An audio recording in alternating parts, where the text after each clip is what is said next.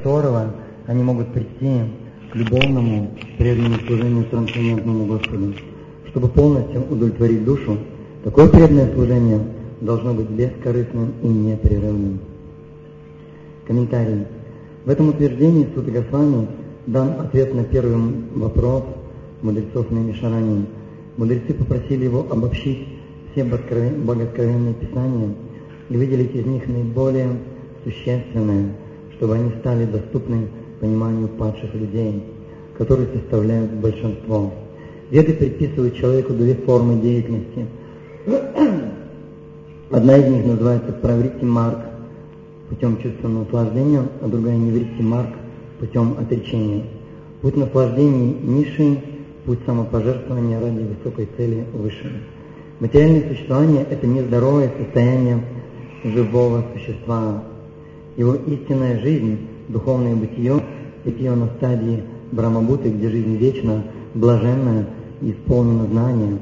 Материальное существование временно, иллюзорное исполнено страданий. В нем вообще нет счастья, а есть только тщетные попытки избавиться от страданий. И временное прекращение страданий ошибочно принимается за счастье. Поэтому путь материальных наслаждений, временных, жалких и иллюзорных нишей.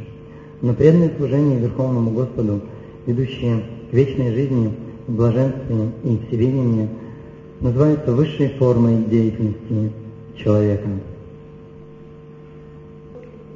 Om Agyanati Mirandasya Gyananjana Shalakaya Chakshu Militamina Tasmaya Shri Gurave Namaha Shishitani Mano Bisam Sajidam Yenabutale Своим рупам кадаматиям даратти свам падантикам वञ्चकल्पतृभ्यश्च कृपसिन्धुभ्यैव च पतितनां पवनिभ्यो वैष्णविभ्यो नमो नमः जय श्रीकृष्ण चैतन्य प्रभु नित्यानन्द श्री अद्वैत गादधार शिवासजि गौर्भक्तवृन्द Hare Krishna, Hare Krishna, Krishna Krishna, Hare Hare, Hare Rama, Hare Rama, Rama Rama, Hare Hare. Это один из очень важных стихов Шримад Бхагаватам. Вообще, вообще сам Шримад Бхагаватам является сливками всей ведической литературы. Если, например, мы возьмем, соберем все веды, например, всю Адхарва веду, всю, всю Рик веду, э, самоведу и даже ядурведу, займет огромное-огромное огромное количество томов.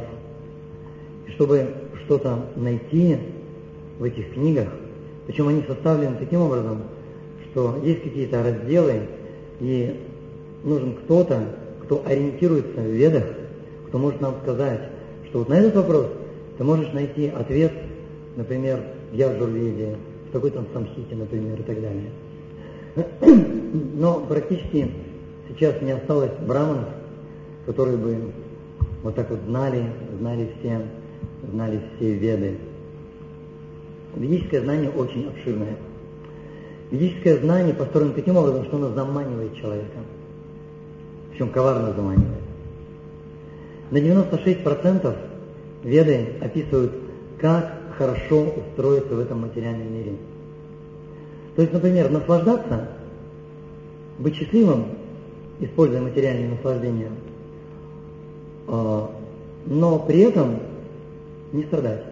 Потому что, как правило, материальное наслаждение, любое материальное наслаждение, оно ведет к страданию. Любое материальное наслаждение ведет к страданию. Например, я недавно на лекции слышал такое утверждение, что, например, например, деньги, деньги, да, Деньги вроде бы неплохое дело. Но рано или поздно мир так устроен, что деньги заканчиваются. И человек начинает испытывать разлуку с деньгами. Это очень больно. Вот они были, вот все их нет. Как только появляются деньги, сразу появляется определенный вид энергии. И этот вид энергии дает разные-разные возможности. Вот смотрите, когда у человека нет денег, он просто идет на работу, работает, потом идет, заходит в копеечку, покупает там все самое необходимое, и все, он готовит что-то, и вот так вот спокойненько живет. Но как? И он при этом не замечает уже седьмой континент. Он даже не смотрит в сторону седьмого континента или в сторону вкусов, например. Да? Но как только получаются деньги, у него сразу обзор расширяется, он столько начинает видеть, столько всего. И это можно, и это можно. И все это разрывает его на части. И при этом очень быстро, очень быстро он к этому привыкает ко всему. К этим видам наслаждения он привыкает.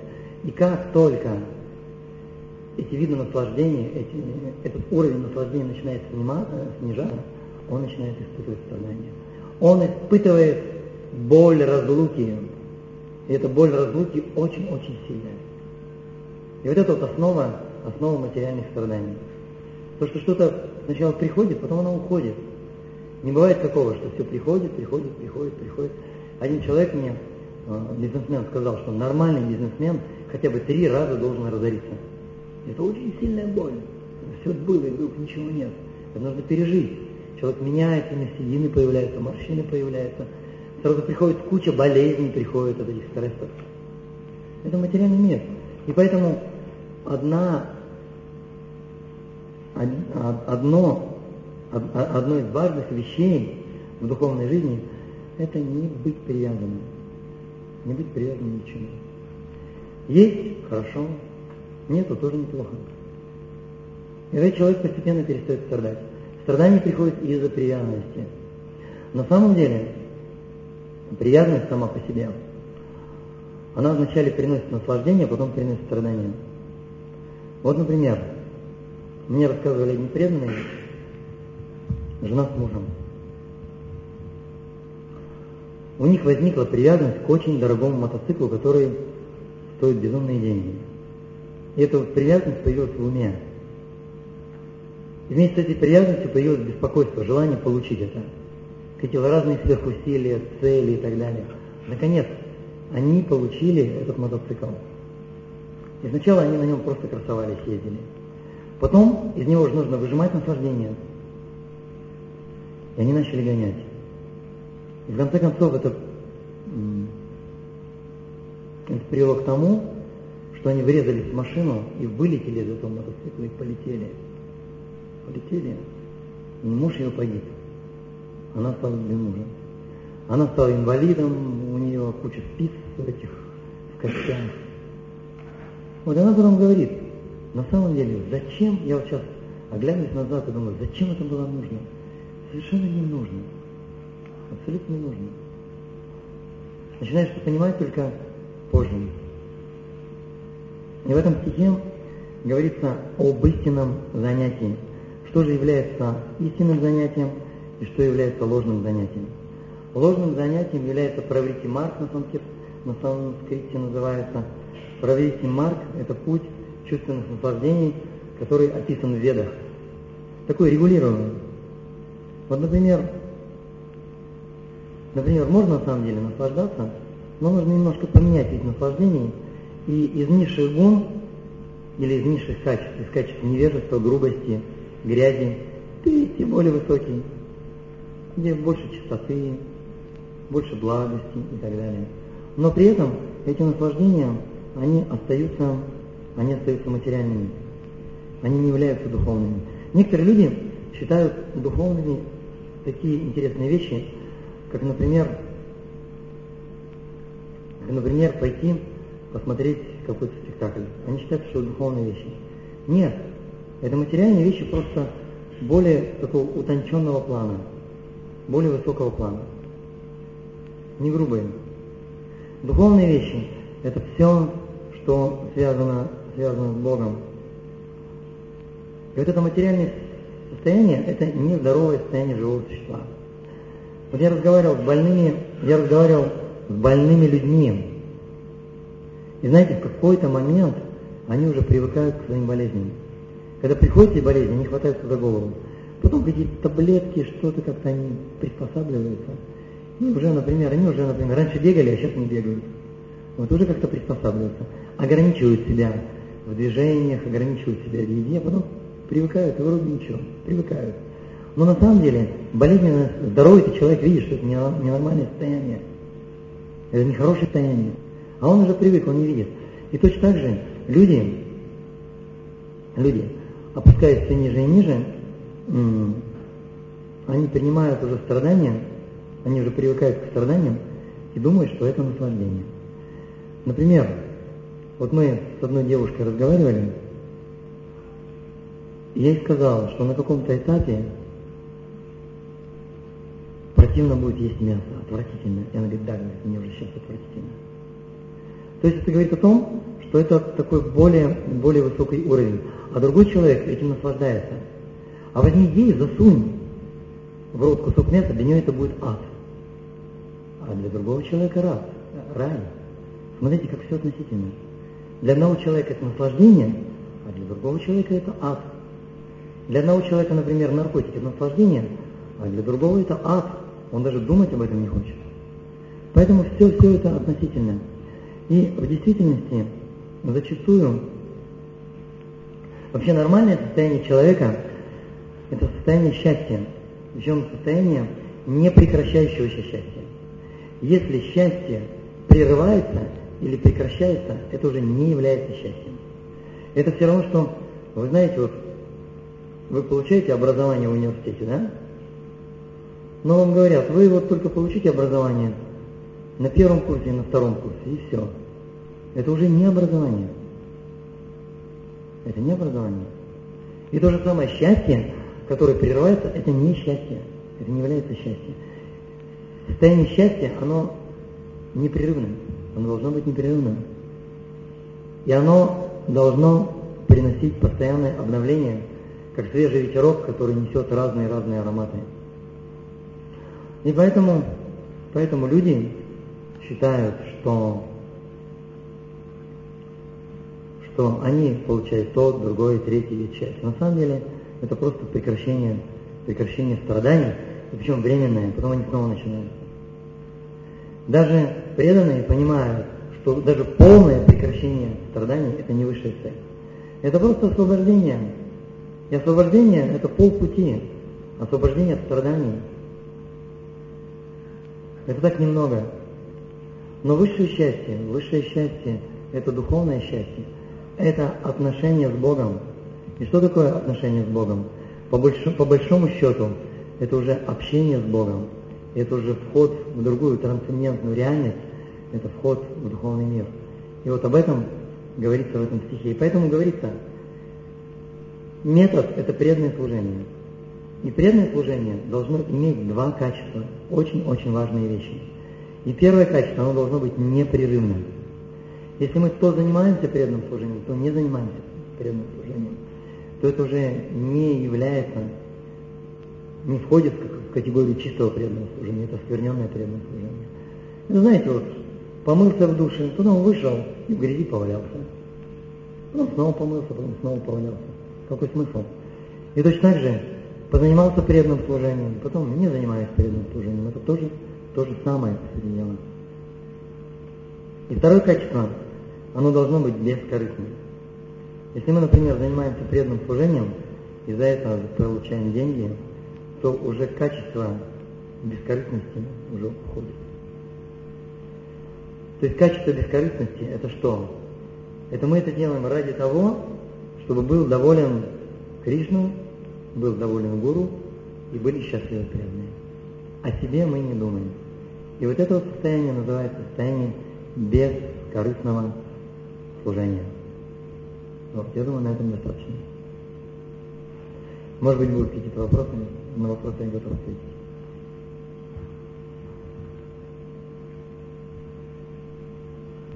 Она первая подняла, да? Да, она первая подняла. Погромче. Вкус. Да, вот сегодня мы тоже разговаривали, разговаривали с нашими гостями, но они уже не хотят быть гостями. Они хотят, мы хотим участвовать, мы не хотим быть гостями, мы хотим участвовать, хотим что-то делать. А, разговаривали, говорили о том, что что заставляет человека не просто быть в религиозной организации, а что-то делать, тратить свое время и при этом, и при этом не получать деньги, какие-то льготы не получать. Вот. Мы вам дадим 100 граммов торта и все. Ну, может быть, по особой милости еще 100 грамм. Особо ничего тут такого нет. Что, нас, что же нас держит здесь? Нас держит вкус. Почему, например, некоторые, некоторые преданные несколько раз в неделю ходят на Шримад Бхагаватам, а некоторые только тогда, когда приезжает какая-то очень-очень возвышенная личность, именитая личность, возвышенная личность. Это говорит о вкусе. Есть разные уровни вкуса. Есть уровень вкуса только когда придет вот эта личность, только вот эта личность может мне дать вкус, а больше мне никто не может дать вкус. Это определенный уровень. А другой уровень, и этот уровень намного-намного выше, когда мы можем брать вкус везде. Везде, что бы мы ни делали. И вот к какому вкусу нужно стремиться? И к какому вкусу нужно стремиться, мы можем достичь этого вкуса благодаря постоянству. И в духовной жизни самое главное – это постоянство. Если мы, например, смотрите, непостоянное преданное служение, например, в чтении нашей мантры, кругов, если мы, например, сегодня повторяем один круг, а завтра 32 круга, то это не является постоянным и непрерывным преданным служением, это скачкообразное. И в таком состоянии прогрессировать можно очень-очень долго. Но если мы каждый день повторяем хотя бы 16 кругов, то прогресс, прогресс идет. Мы просто должны принять как аксиому, принять на веру, что все, что мы не делаем, мы должны делать постоянно. Вот, например, начали вести Галока все, жребий брошен, нужно это делать постоянно. Иначе смысла нет. Разовые какие-то мероприятия нет смысла их делать нужно это делать постоянно. У меня есть некоторый опыт, когда мы проводили какие-то мероприятия, больше их не проводили. И понимаешь, что это проходит время, ты начинаешь понимать, что это дает такую краткую вспышку, импульс, и потом возвращаешься на круги своя.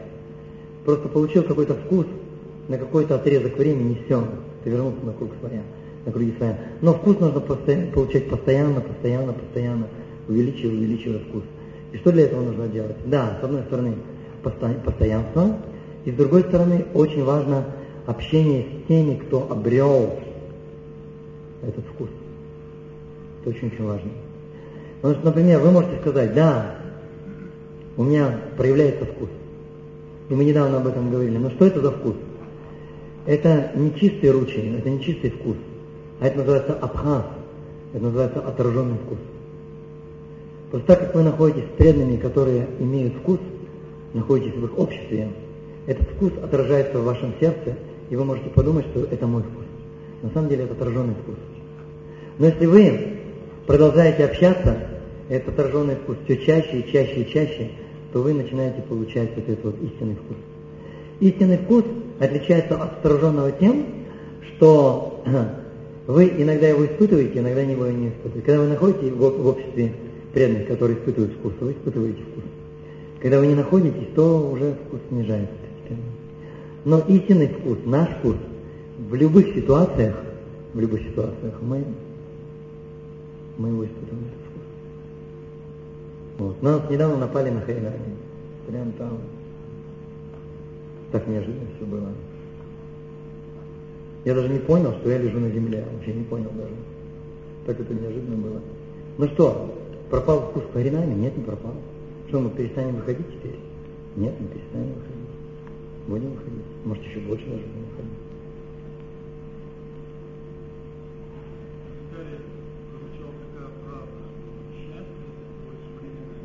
Материальное счастье. Прекращение страданий. Да, очень интересный момент. Я его немножечко прокомментировал, но может быть его подробнее. Счастье – это прекращение страданий. Ну, давайте просто рассмотрим пример какой-нибудь. Разве это не так? Это действительно так. Но представьте, человек, человек ходил на ко- с костылем. С костылем ходить очень неудобно, поверьте. Он трет, постоянно вот упирается, да, вот это вот. Ты выглядишь по-дурацки вообще. Это комплекс. Люди на тебя смотрят как не на полноценного, как на инвалида. Вот. Потом мышцы начинают, мышцы начинают болеть здесь, руками надо работать. Потом нога болит. Потом одеваться, раздеваться неудобно. Очень много проблем. Чтобы душ принять тоже вот если человек на костылях, это очень все неудобно. И вдруг представьте, вас избавляют от этой проблемы. Все, нету костылей. Избавились от страданий. Неужели это не счастье? Это счастье. Избавление от страданий. Или, например, человек, человек слепой, вдруг прозрел. Представляете, какое счастье? Таких примеров, таких примеров очень-очень много. Таких примеров. Например, например, счастье, когда человек принимает интоксикацию. Чувствовал депрессию, боль, принял, нет депрессии, освобождение, страдания, счастье. Таких примеров очень-очень много. Но это, но это не является таким ну, окончательным видом счастья. Это только маленькая частичка, это только капелька. Это только намек на счастье. И на самом деле это материальное счастье. И поэтому, и поэтому даже когда мы молимся, «О Господь, освободи меня от этих страданий», «О Господь, освободи меня от этой боли», это не является чистым преданным служением, это является освобождение, желание освобождения от страданий. Высшее счастье – это обретение, это обретение любви к Богу. Счастье. Это настолько великое счастье, что тело не выдерживает, можно разрыв сердца получить. Тело не выдерживает такого счастья. И говорится, только по милости Бога мы остаемся в этом теле, остаемся жить, только по милости. Просто тело не выдерживает. Такое счастье просто переполняет и просто сознание теряешь. Говорится, что во время слушания Шримад Бхагаватам один великий святой, Вишванач Каравати Такур, говорил, такая есть градация, кто во время класса получает больше всего милости или больше всего блага. На первом месте это тот, кто читает лекцию. Но, правда, есть еще выше. Еще выше тот, кто организует эти лекции. Он еще выше, он еще больше милости получает. Потом идет, кто сам читает лекции. Потом идут те, кто слушают и задают вопросы. Они поменьше блага получают. Еще меньше блага получают те, кто просто слушает. А еще меньше блага получает, но тоже благо получает. Это спящие, пьяные, кто еще? Без сознания, да? Полумертвые или полуживые. Но все равно благо получает. Так, в связи с этим сразу, в связи с этим сразу появляются вопросы. Да.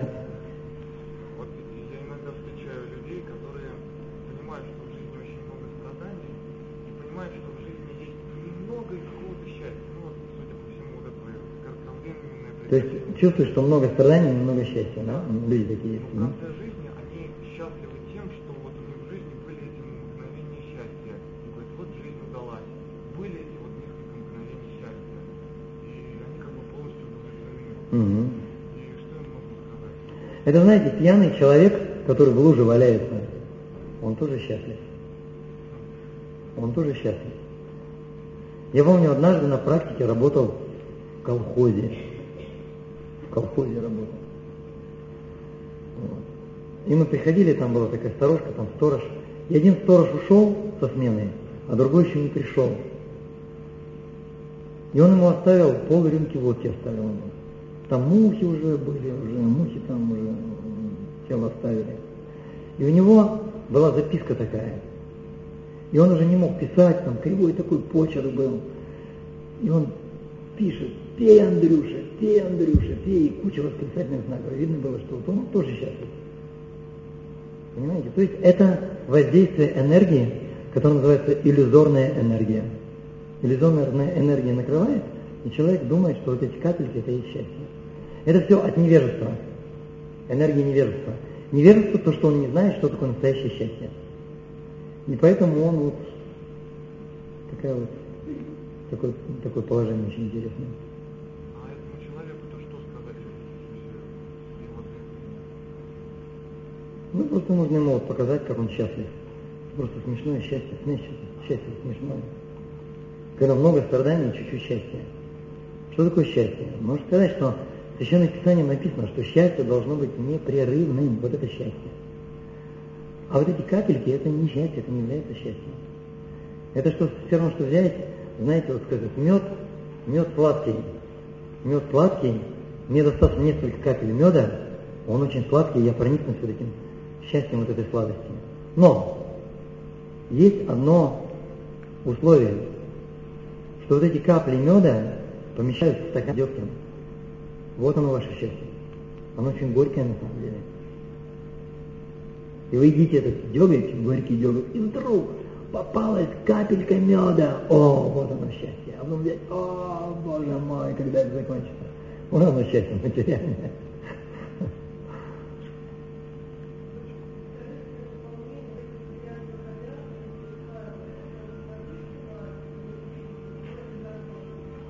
Что значит, что вы понимаете под бескорыстным?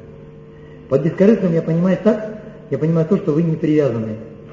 Да, вот вы, например, работаете, сколько вам платят, и вы удовлетворены, вы там не переживаете. Это называется карма-йога. Это низшая ступень, это низшая ступень йога, она даже ниже, чем дьяна-йога. Но нужно сделать, чтобы карма-йога была в сознании Кришны. Вот и все. Пусть она будет. Вот мне, например, одна девушка задавала сегодня вопрос. Как же это так? Как же это так? Это все оставить. А вот этот мир, как же этот мир? Машины, там, дома, работа, деньги, там, вот это все. Куда же это все? Что это все оставить нужно? Я говорю, нет. Нет, у нас нет ни вайраги, у нас нет юкта вайраги.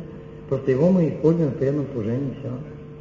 Например, если у вас хороший дом, хороший дом, можно там организовать очень хорошую бхакти можно организовать.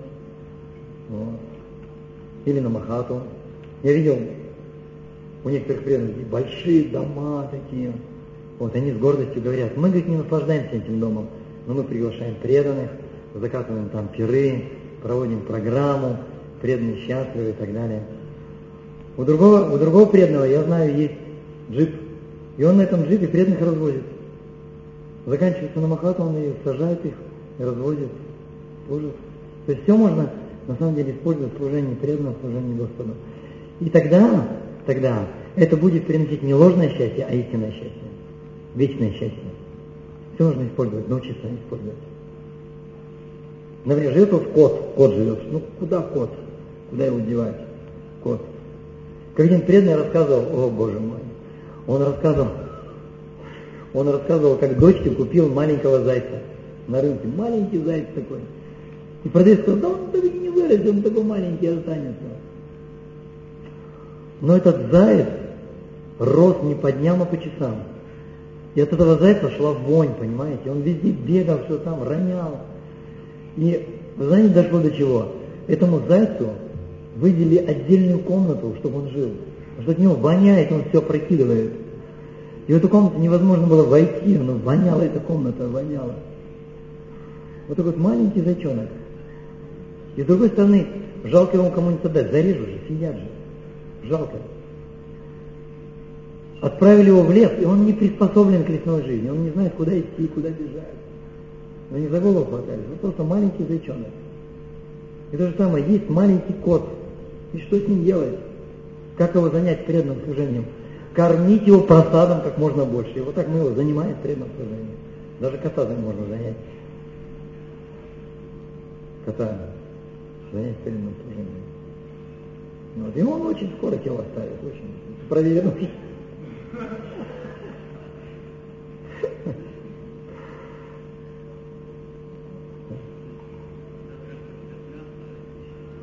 А желтая пища вот это, да? Но от молока мы не отказываемся. И что? Вопрос?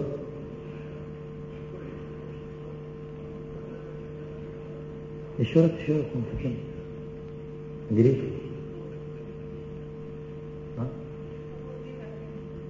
Что за агрессия? А, вот это вот имеете в виду? Агрессия, а вот это, да? Это, знаете, это зависит от того, как вы практикуете. Как вы практикуете. Если вы практикуете серьезно, то есть постоянно, и при этом самое главное все делать осознанно, можно мать делать, вы благо получать. Но будете благо получать 10%. Но если будете делать все осознанно, то прогресс сразу этот экспонент, она сразу пойдет вверх. Они на самом деле, если мы правильно, правильно пользуемся бхакти-йогой, они уходят. даже сны уходят. Вот я, например, раньше, чего греха таить, был военным человеком. И мне постоянно снилась какая-то войнушка снилась. Какая-то какие-то дурацкие сны снились. Потом все реже и реже. А потом стало так, вот снится, что я вроде с преданными, и вдруг я в форме, какое-то оружие какое-то, идем куда-то. Я думаю, что я делаю, я же преданный, куда я иду? Я так смотрю, смотрю, так тык, тык, тык, тык, побросал все и, и побежал, побежал к преданному. То есть даже сны меняются, даже сны меняются. Однажды приснились тоже мои, мои, так сказать, однокашники, товарищи приснились. И начали со мной разговаривать о всякой ерунде. Во сне. Я просто вытащил, вытащил книги начал им распространять книги. Один раз мне приснился сон, что меня сбила машина. И люди выскочили, а, здравствуйте, о, что такое? Вот, они, конечно, перепугали, что сейчас милиция, все. Я говорю, не, нет, все нормально, комплект книг, я разойдемся. Они, о, да, взяли комплект книг. Другие сны просто снятся, связанные с преданным служением. Все меняется, сердце меняется, постепенно сердце меняется. Агрессия уходит, гнев уходит. Все уйдет, постепенно уйдет. Это знаете, как лед, глыбу льда, ее взять, поместить в теплое место. И она начинает таять потихоньку, тает, тает, тает, и от ничего не станет. И также лед в нашем сердце, он постепенно растает. Просто нужно искренне повторять мантру, каждый день ее нужно повторять, общаться с преданными. Очень сильная вещь служить преданным, очень сильная вещь. Я всегда об этом говорю, потому что если, если мы начинаем служить преданным, то самые лучшие качества из сердца этого преданного переходят в наше сердце. Например, чтобы избавиться от гнева, вот эта агрессия – это гнев, это анарха, это ненужная вещь, от которой от гнева нужно избавиться. Нужно, нужно служить тем, у кого нет гнева.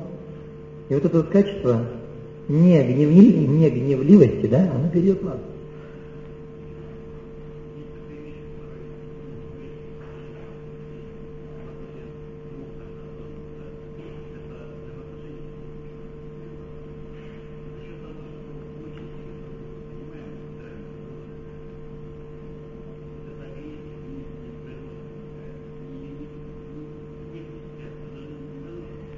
Нужно просто отпустить ситуацию.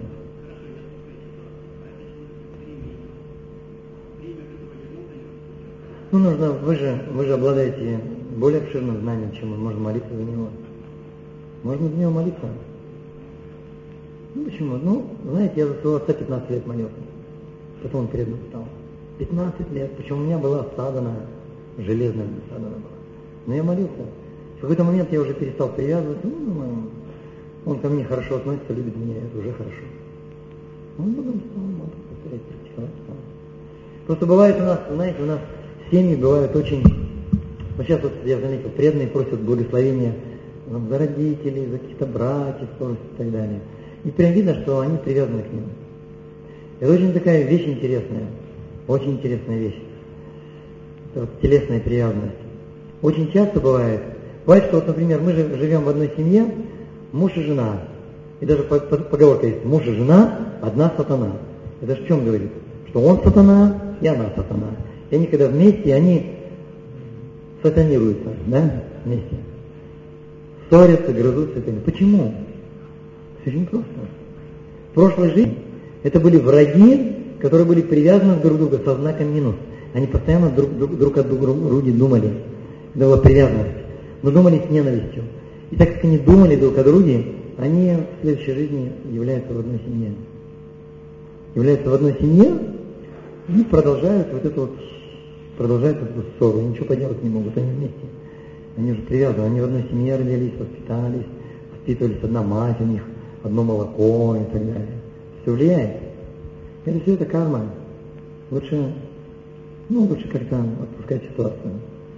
Если человек мешает, даже если это отец, брат и так далее, мешает практиковать, лучше от него вот как-то вот на расстоянии держаться. Ну и нормально, а что? Хорошо. Ну что, преданные есть, смотрите, здорово, только преданные замечательные. Нас преданными дружить. Дело в том, что вообще сейчас, в этот век, согласитесь, что не так-то просто найти друзей. Не так-то просто. Но в сознании Кришны тоже не просто найти. Но если мы служим преданным, то очень легко найти. Потому что нужно служить. Служить преданным. Не, не требовать для себя ничего взамен, бескорыстно. Что главное не делать все для них, чтобы они были счастливы. Все. Вот моя цель. И это приведет к счастью. Это самый легкий способ достижения счастья. Самый простой. Кришну не так-то просто удовлетворить. Гуру тоже не так-то просто удовлетворить. Он далеко-далеко где-то наставлений слишком много. А преданным много не надо.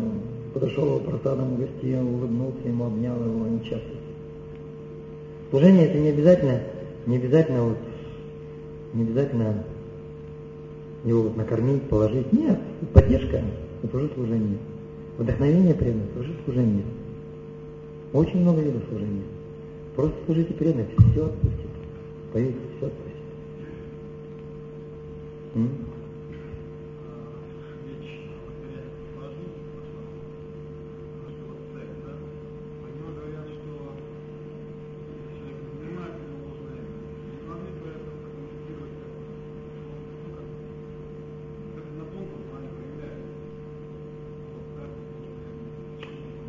Ну это лучше такие вопросы греховцам задавать. Ну, лучше такие вопросы. Ну, греховцам, таким серьезным, серьезным, реализованным. Они вам ответят.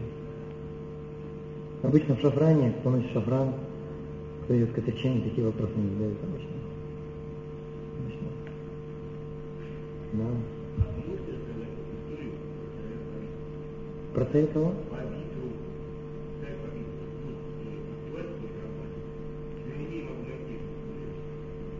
Не сейчас.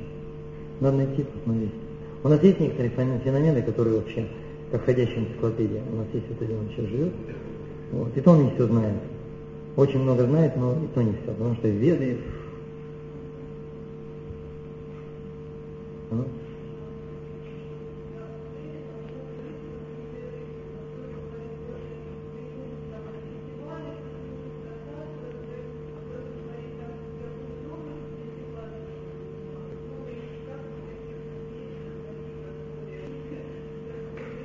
которые баджан дома занимаются, поют киртаны дома, сидят, поют.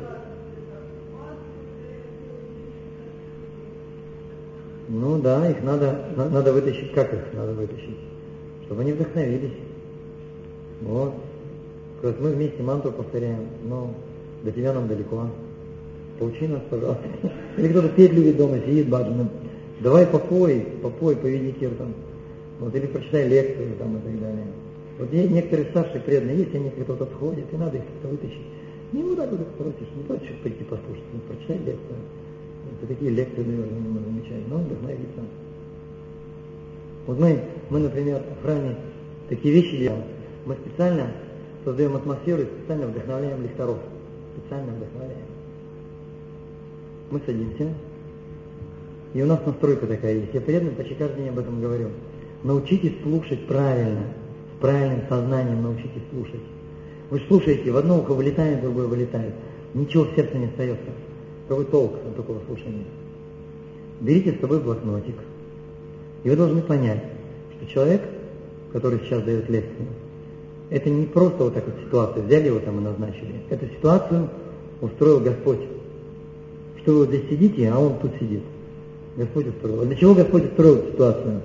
А для того, чтобы какое-то послание вам отправить. Какое-то послание. И нужно его услышать. Но вы его услышите, когда откроете свое сердце. Как только скажете, я это знаю, все, сердце захлопывается, все, блок. Откройте свое сердце. И поэтому очень внимательно слушайте, когда он произнесет это послание. Если я о чем-то постороннем думаю, замечали такое, о чем-то постороннем думаете, все, прослушали, ничего не слышите. Да? Был, был такой. И поэтому даже о постороннем ни о чем думать не надо, потому что прослушают сто процентов. И поэтому преданные сидят, как эти самые, жадно слушают. И это очень вдохновляет лектора, очень. Он, наверное, такие вещи начинает удивительно рассказывать, что сам себя не ожидает. Потом после лекции плакать начинает от счастья. Я такую лекцию никогда не давал, спасибо, ребята. Это просто правильные взаимоотношения. Это взаимоотношения на уровне сердца, на уровне души. Нужно стремиться к таким взаимоотношениям. Когда все будут счастливы. Наверное, проголодались, да? Давайте, наверное, на этом закончим. Шимад Бхагаватам Грантарадж Ки Джай, Шила Прабхупада Ки Нитай Гору Паримананде, Хари Хари Бог. Как примерно, примерно раз в два-три месяца мы будем такие фестивали проводить. Будем снимать вот такие вот залы, мы проводить. И будем, будем стараться каждый раз все лучше и лучше проводить и все больше и больше вам служить. Можно вас разбудить, сказать, что ну, это повод нормальный, чтобы разбудить человека. Если вы скажете, лекция начинается или кир, он вас не поймет. Но если скажете, что торт раздают, он скажет, нормально.